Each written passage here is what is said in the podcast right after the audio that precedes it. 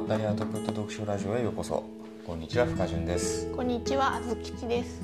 まったりアウトプット読書ラジオではアウトプットの練習と備忘録を兼ねて最近読んだ本の内容を紹介します。今回紹介する本はやばい集中力という本でございます。ほあずきちさんは集中力と聞くとどんなイメージを持ちますか？う、イメージ、自分は集中力がない方だなと。続かないよね。まあ本の内容に入るんだけど、うん、タイトル通り、まあ、集中力の本なんだよね。テーマとしてはあの集中力を保つっていううん、本ではなくてあ、違うんだ。保つっていうわけではなくて、集中力って話を聞くといかに気を散らさずに作業に取り組むかっていうえそういうイメージを浮かぶ人が、うん、まあ、多いのかなとうん、思うんだけどこの本のテーマとしてはもっと根本的な集中力の対策を考えたいっていう。へえ。何だと思いますか？根本的な集中力の対策っていうのは。え、全然想像つかないんだけど。つかない、えーこの本によればまず心のメカニズム、うん。注意のメカニズムをうん、解説してうん、集中力とどう関わるのかっていうのを最初はそれをそこから説明してなるほど。うん、集中力を保つというよりかはコントロールしていく。のを主題としてます。へえ。本人の体験談というよりかは、まあ、うん。科学的な根拠をもとに、うん、あのこの本は構成されていて、うん、えー研究論文だったりうん、論文だけじゃなくてその研究者へのインタビューとか。そういうエビデンスに基づいて、えーテクニックを紹介している。なるほど。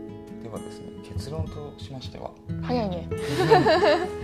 人間ってそもそも集中力がない生き物であるはい。とそれを認めましょうっていうのがうん、なんだろうな、まあ、前提になります。うん、うん、夏吉さんが自分は集中力がない人間ですって言ったのは、うん。あながちあながち間違ってはないうん。なるほど。というわけですね。じゃあどうするのかうん、うん、と本のと上手に付き合って集中力をコントロールしていった方がいいんではないかと。うん、うん、いうお話なんですね。はい。報酬？うん、これをやったら嬉しいことが起きる、うんそういう報酬をまあ細かくね準備して、うん、まあ、ルーティンん。習慣をもうそもそも集中できるような習慣を作って、そのやる気の波だったりとか不安感とうん、か感情の波を穏やかにしていく。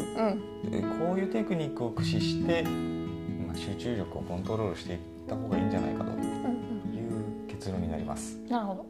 今までのテクニックだけのこう書かれている本ではなく。そうそうそうそうそう。ビジネス書によくあるようなテクニックだけをまとめたわけではなくて、うんうんなぜそのテクニックが有効なのか。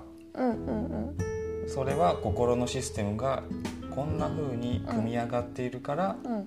この集中力のテクニックは有効なんだ、うんうん。そこまで踏み込んでる本なのね、で具体的な本題に入る前にうん。この著者の情報を共有しておきましょう。はい。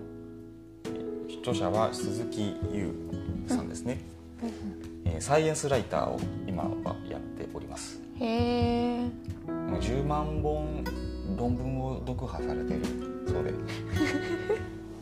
学者ではないうんにもかかわらず、趣味の範囲として、趣味で10万本。うん、非常に飛び抜けてる方なんですけども、知見をまとめて本に本としてまとめている、うんうん。うん、そんなサイエンスライターの方です。では本題に行きましょう。はい。えまず心ないしは注意力のシステムっていうのは獣とうん。調教師っていう比喩を用いて説明します、まあ、皆さん聞くでしょう。理性と本能という比喩としてうん。獣と調教師うん。という言葉で表現してます理性が調教師。理性が調教師。獣が本能。うん。うんだねこの人の、まあ、ど独自の考えというわけではなくて、うん。心理学とか行動経済学で広く普及している考え方。うん二重過程理論。っうん。て言われている、えー考え方。うん。なんだけどもこれが非常に有効な概念だそうです。はい。で獣っていうのはさっき出たように本能とか衝動性の比喩。うん。調教師の方は、まあ、理性の比喩。うん。まあその衝動的に動く心の部分と、うん。理性で落ち着いて熟慮するうん。心の部分。2つ共存しているということだね。2つの要素で自分たちうん。人間の心とか注意力っていうのは構成されているうんこのそれぞれの特徴と、まあ、対策を立てるのが集中力をコントロールするのに大事だよねってうん言ってるね、じゃあその獣の特徴まず難しいのが嫌い、うんうん嫌い。まあ、直感的に考えられる分かりやすいものが好きで具体的で分かりやすい情報とかうん。好きで、うん。まあ、それは頭のエネルギーの節約。うん。でそもそも人間っていうのはそのエネルギーを温存しよう温存しようっていう、だからうーんって考えるよりもこうパッと直感的に考えて、うん。パッと行動に移す、うん。そんな状態が生存に有利だってことで進化していったらしい。うん。だから今も自分たちの頭にはこういうあの難しいのが嫌いだったり、うん。そんな性質が残ってるのねで獣の特徴の2つ目としてはいろんな刺激に反応する、うん。まあ刺激いろんな刺激っていうのは主に五感だよね。うんうん五感からの情報を優先的に注意を向けるように進化していったこれもなんか原始時代の世界をうん。イメージしてほしくて、うん。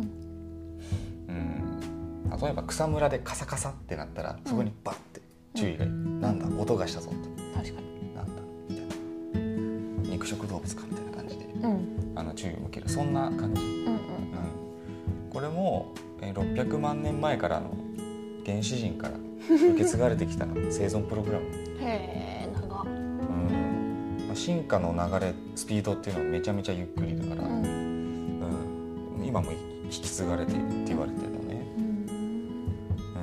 うん、逆にパッて注意を向かないようになるとあの草むらでなんかその危険を察知しなくなるわけだよ。うんうんのん。びりしてたらもしかしたらライオンに食われてたかもしれないし、うん。うんまあ、当時を考えると有利だったわけですうん。でこれは誘惑とかね、うん。そういうものだけじゃなくてその不安なことうん。とか、まあ、その小さなものとも含まれるし、まあ美味しそう美味しそうな食べ物とかね、うんうん。まあ、そういうのもあのひっくるめてうんうん。いろんな刺激に反応しやすい。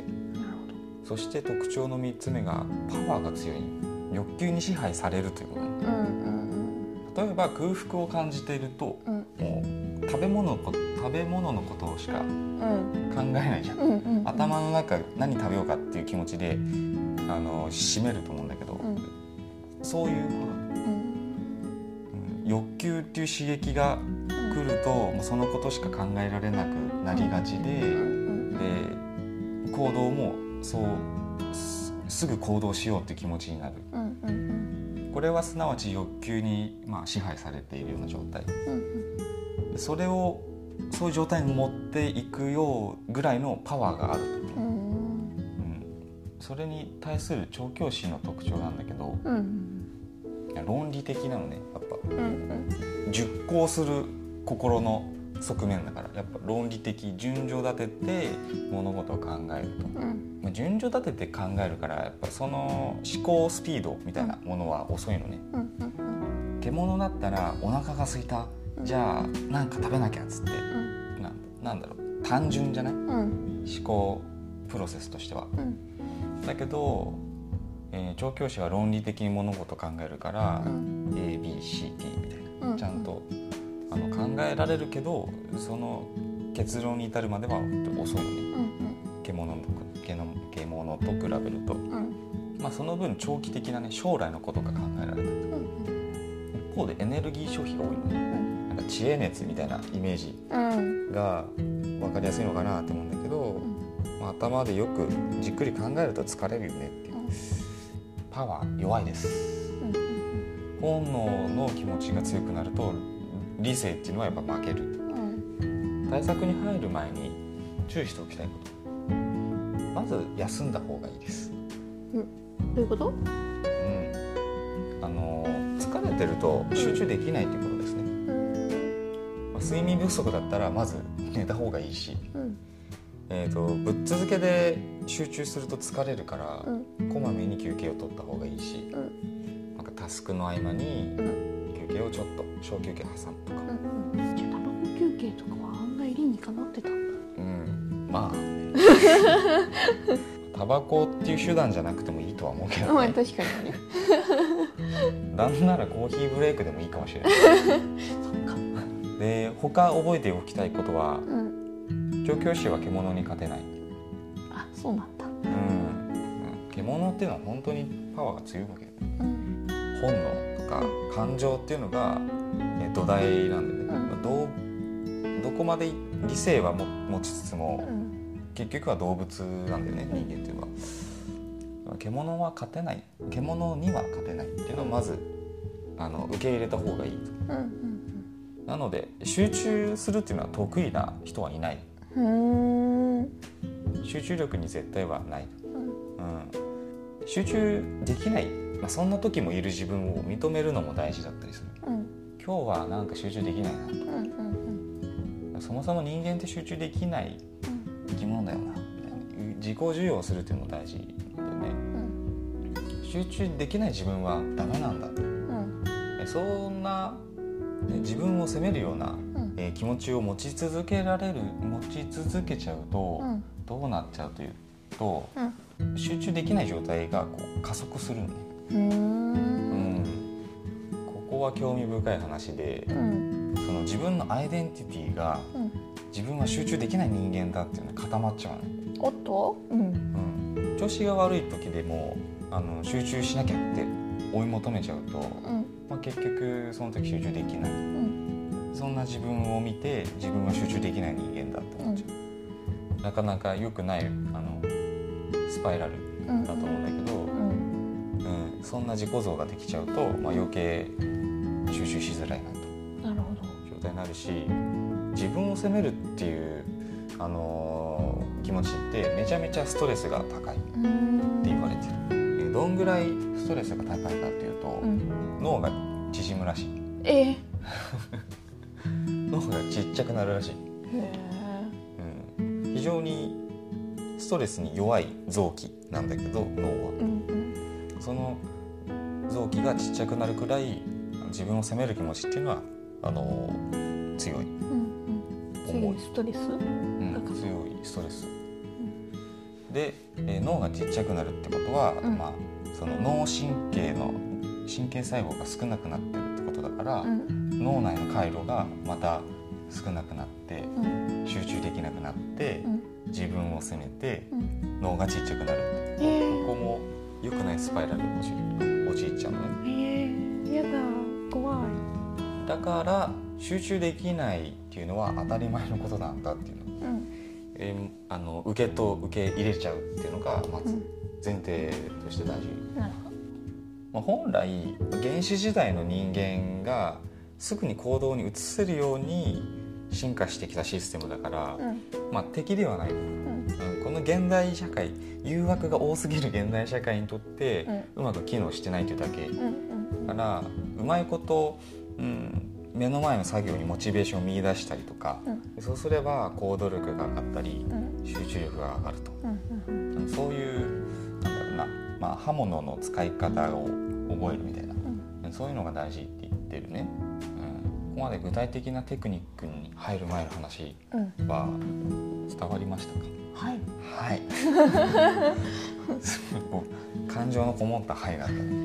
早く次に。じゃあどうすればいいんだ？じゃあどうすればいい？そこで対策です。はい。まず獣の対策。3つポイントがあります。うん。食事報酬ルーティン食事はまあ健康的な食事をとりましょうって話なんでね、まあここが基本中の基本みたいな、うんまあ、健康的な食事をとると、まあ、体の健康うんが整うしん。脳の健康も整うのね、うんまあ、そう脳の健康が整うってことは脳の機能がまあ向上するってこと。それはすなわち集中しやすくなるよねまあ、そういう単純な話、うんでどんな食事がいいかっていうと地中海食がおすすめって言ってます。うんうんうんで何？で食材例が全粒粉穀物うん。ナッツベリー鶏肉魚介、ほーん。まあ加工食品を取り除いたうん食事って言っちゃえばいいのかなって思うんだけど、なるほど。うん、そんな感じ。うん。食事はまあ当たり前の話なんでうん報酬っていうのがうん人が一番モチベーション感じやすいのってうん報酬を得られそうだなって予感を感じた時。へえそうなんだ。報酬を得た時じゃなくて得られそうだなって思った時にうんドーパミンがバーッと出るのへでえ。ギャンブルもうん。なんかリーチがかかってる状態が一番あーわかる。いいんだよね、あと自分はこの仕事をやれそうだなっていう予感を感じる時、うんうんその簡単すぎもしないし難しすぎもしない作業うんうんうん。仕事ああ確かがあると一番モチベーションが上がに確かに。るやれそうだなみたいなうん気持ちが大事と、うん。なるほど。うん。この性質を目標設定とか、うんタスク管理に生かしたらどうっていう目標設定のコツ。はい。最終的なゴールの確認。うんうんそのゴールって自分にとって、うん。うんまあ、あるいは自分の所属しているコミュニティにとってどれぐらい重要なのかっていうのをチェックする。意味を感じないと目的を感じないと獣っていうのはやっぱり理解できない抽象的だと理解できない。うん。分かりやすい状態まで翻訳してあげるっていうのが大事。うんそして具体的にイメージをしていく。どんなことかっていうと達成した後自分はどんな状態になっているのかなとか達成したらどんないいことがあるのかな。うん。まあ、達すどんな状態に自分はなっていったのか。うん。いろんなのをもう、まあ、シミ脳内シミュレーションうん。イメトレな感じで考えていくと。うんそうするとより具体性が増すよね。うんこの目標の意味っていうのが、まあここまではコーチングとかでよくやっていくうん手法なので成功した後の自分を想像してみましょう。うんうんうんで実はそこまでで終わるとうん。人は行動に移さないらしい。うんなるほど。うん、具体的に獣に覚えてもらうっていううん。段階を踏んだからうん。そこで達成したんだって錯覚になるらしいよ、目標を設定した。うん、目標を設定してうん。それで立てっぱなしで終わるとかね、うんよくあるね。成功した自分をイメージしてやった気になる、うんうん。うん、そこで終わっちゃうんだけど毎日やるタスクをブレイクダウンして決めましょうと言ってる。事前に設定しておきましょう。そうすれば、まあ、日々やることを設定しておくと、うん。まあ行動には移せるよねって。障害の想定。まあ想定プラス対応策も考えておくといい。うんこのタスクがもしできなくなるような状態ってどんな時かなっていうのをうん。想定しておく、うん。想定しておいてじゃあそうなった時にどう対処しておこう。うん。今日はじゃあ100件のお客さんにテレアポをしよう。うん上司に声をかけられる。予想してだったら上司はだいたい午後一に話しかけてきそうだからうん。午前中にやってしまおううんうんこれはまあそもそもその邪魔に対しての対処になるから実行しやすい。うん。達成しやすい。うんうん。のもあるし障害を想定しておくとなんか邪魔が入ったからもう今日ダメだやめたみたいにならなくなる。うん。そんな意味もある、なるほどね。うん。なるほどね。うん、うん。確かに。あのなんか横やりを入れられるとそうだ今日もうこういう状態になっちゃったからやめようっていうのは 確かに。確かに思う、まだここで終わらなくてうん、質問型アクションっていうのを用意しておくといいよ。ほ自分に問いかけるわけです、うほう。うん。まあ、自分はいつどこでうん。このデイリータスクをしますかって自分に問いかける。だから不可順はうん。うん7時にうん。リビングでうん。筋トレをしますか？うん。でそもそもデイリータスクを前のステップで設定してるからイエスって言うしかないじゃん。うん。でここは答えは「はいやります」ってなるの。うん。まず名前を名指しすることであ自分のことなんだってやっぱ獣は具体的に感じる。はいはいで時間と場所うん。あの曖昧さが消えるのね。うんうん何時にこの場所って時間と場所を決めるとうん。めちゃめちゃ具体性が上がるわけ。うん。実行しやすくなるうん。タイミングっていうのが理解できるね。うん。疑問質問されると当然返る。答えるじゃん。このプロセスが自分ごと化させるんだうん。筋トレしますか？って言ったらうおもうするな。っうんうん。うんていうのがあの頭の中で起きるからうんあの実行の確率が高まるなるほと次ルーティン。どはい。ルーティンって意外とバカにできなくて。うん。うん毎回のルーティンを実行すると自制心とか認知能力が上がるっていう。経験研究が出てる。イチローとかがさ毎日同じカレーを食べてうん。バッターボックスに立つ時は必ず同じ行動をするじゃん。うん。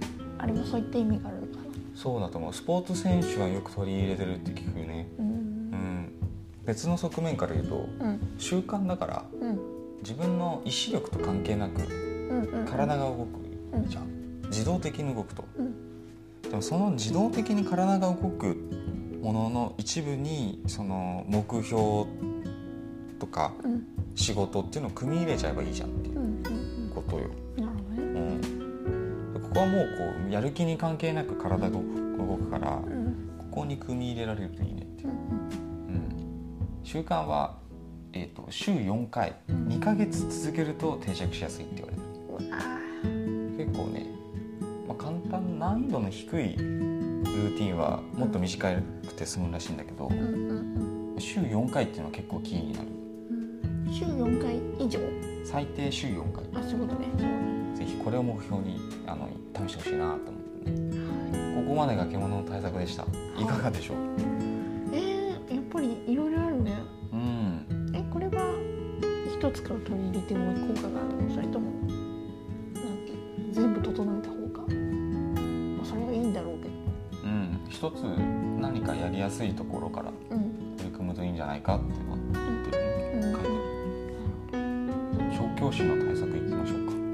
教師も対策あるのか？そうか。はい。まあ、獣の対策をしていった方が効果大きいのかな多うんう分、ん。えっと、セルフイメージうん。なんかじ自己自己像。うん。アイデンティティみたいなうん。要素と、うん。マインドフルネスっていうのが、うん。えー対策として書いてある。はい。セルフイメージは自分はこういう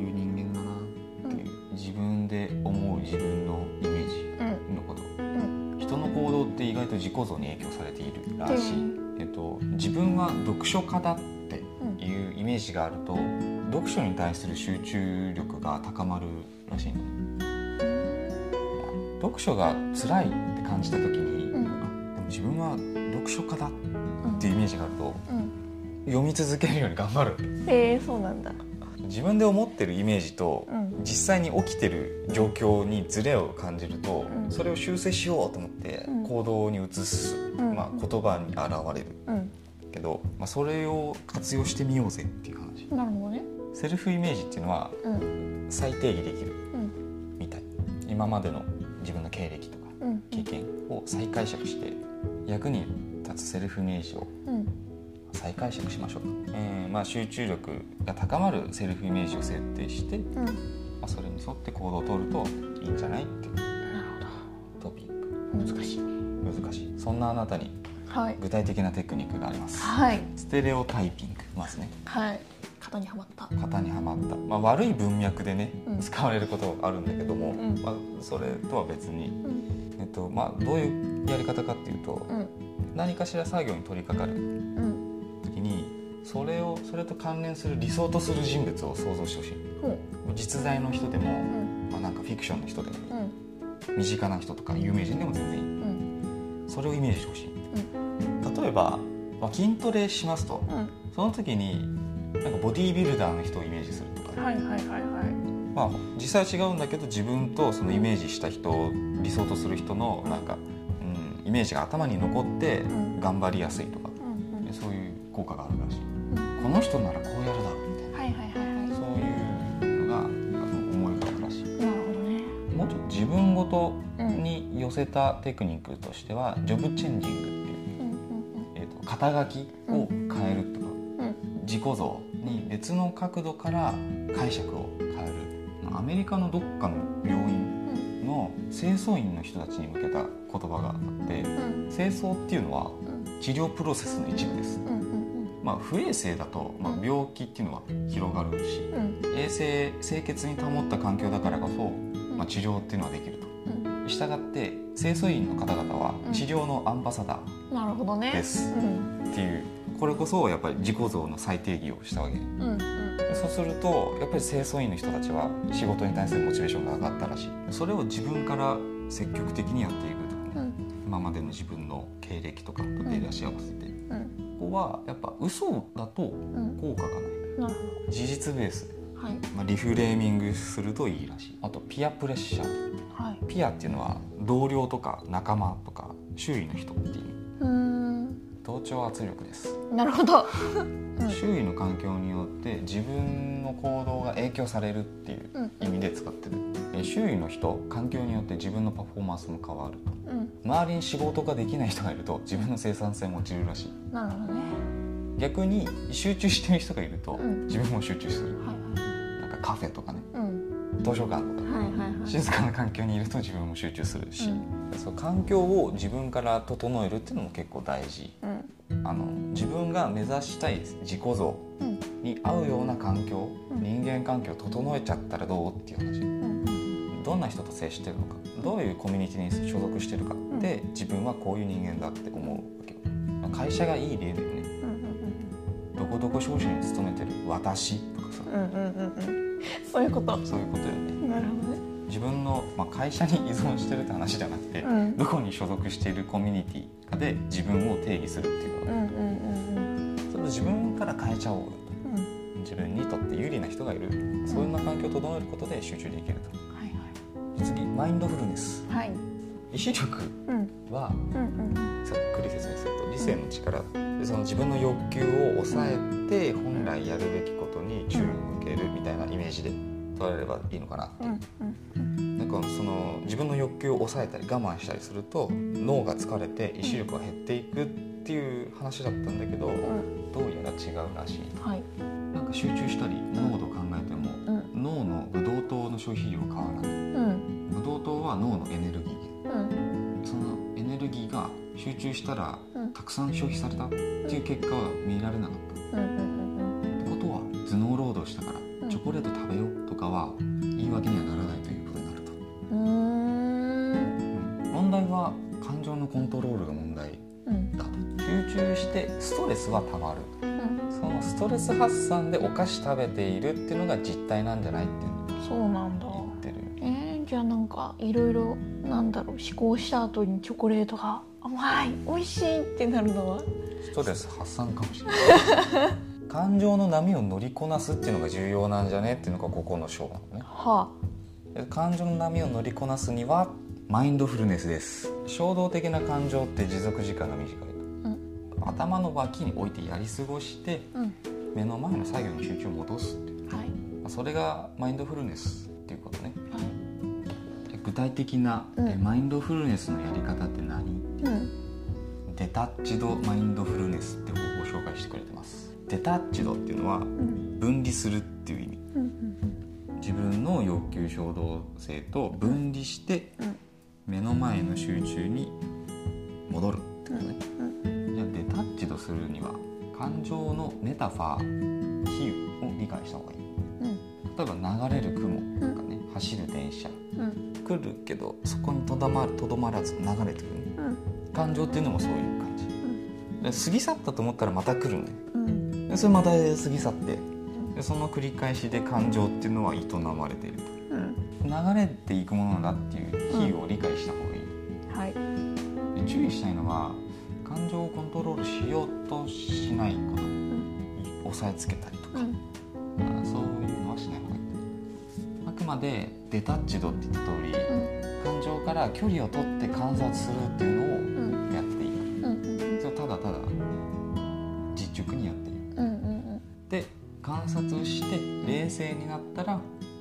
脇に置いといてうん。本来やるべき作業に戻るとう。んうん。これをずっと繰り返しているなる感情を乗りこなすっていうのが大事だよっていうのは言ってる。はい。この2つが調教師の対策でした、はい、今日の本題はこんな感じ。はい。読んで考えたことってこれは鈴木勇士が後書きに書いてた話なんだけどうん。現代社会でうん。欲望のままに生きるのはうん。本当に不自由と言えるのか。うん不自由だよっていう答えを出してるんだけどうん今の現代社会ってうん。広告とか欲望が煽られるような社会だよね。うん。スマホを開けば広告がどんどん出てくるうん。それすなわち他人に欲望をコントロールされる機会が増えるんじゃないかっていう、本当は早く寝て疲れがと疲れを取った方がいいのに SNS 見ちゃうとかね。うん。逆説的だけど自分を律する他人からうん欲望を操られるっていうことから脱する。うん。本来自分がやりたかったこと。うん。自分の意思に基づいた自由なんじゃないかっていう言葉を残して終わってるのね。うん。なるほど。これは深いと思った。自分を縛るのは意外と自分の本来やりたかったことを手に入れる自由なのかな。なんかそうだね。そうだね。結局取捨選択しなきゃいけないんだね24時間しかないしうん。集中力もずっと集中できるわけじゃないからね。うんうんうん。うん結局リソースは限りあるっていうことを再認識してうん、どこに時間を割くかっていうのを決めなきゃいけないんだね。うん、だからスマホの使用時間を制限する設定したわ、これで？これで。っていうのが本を読んだ感想でございます。うん。結構省いた内容も多いからうん関連書籍です。簡単にね。簡単にねこのスイッチ。うんチップハース・ダンハースという外国の研究者が書いた本で。はい。これもあの理性と感情を分ける、うん。まあ、考え方でうん。いろいろ紹介してる解説してる本なんだけど、うん。でその枠組みを使ってうん。人間の行動とか習慣を変えるにはうん。どうしたらいいのか、うん。その仕組みっていうのを説明してる、感情っていうのはパワフルだしうん。一度納得したら行動力は出るし、うん。でそれをうまくあの誘導するにはどうしたらいいのかなっていうのを書いてある、なるほどね。まあ集中力っていうのはまた別の視点からねうん。人が変わるにはどうしたらいいのかっていううん。の僕はこれを結構感銘を受けたね。ファストスロー。有名だね。有名なダニエル・カーネマンさんのうん。話。で獣と調教師の話と被るんだけど、うん。まあ二重過程理論についてうん。あの解説した骨太な本です、うんうん次えーシングルタスクデボラ・ザック著ですね。うん。シングルタスクについて説明した本。仕事でね特にうん。集中したいなって思ってる人はこれを読んだ方がいいのかなと思ううんシングルタスクのやり方とかうん。メリットとか、うん。シングルタスクで成功した事例とか、うん。そんなのが書いてある次小さな習慣。スティーブン・ガイズっていうライターの人がねへええー書いた本で、表紙かわいいね。うん、クマさんが本を読んでる。うん。カバーにも書いてあるんだけど目標はバカバカしいぐらい小さくしろってうん。書いてある。習慣を作るにはどんな時でもできそうなどんな疲れててもできるような小さな行動から積み重ねていった方がいいよって。うん。それがやがて大きな結果につながるとうん。いう本で、習慣を作りたいなって悩んでる方はうん読んでみるね。でもう一つ一生リバウンドしないパレオダイエットの教科書、えー鈴木雄氏同じ著著者だね。あのパレオダイエットとか地中海食うんってどういうものなんだろうなって興味持った人は読んでほしいなと思う。あの最初の。獣の短食のねうん対策の一つの食事っていうところで、うんまあ、健康の土台は食事からだと思うので、うん。うん興味ある。方はねぜひ読んでほしいなと思います。興味深い？興味深い。ではそろそろお時間になりましたので最後までお付き合いいただいてありがとうございます。ありがとうございます。はい。ではではまたお会いしましょまた次回。うはい。はい。さようなら。さよなら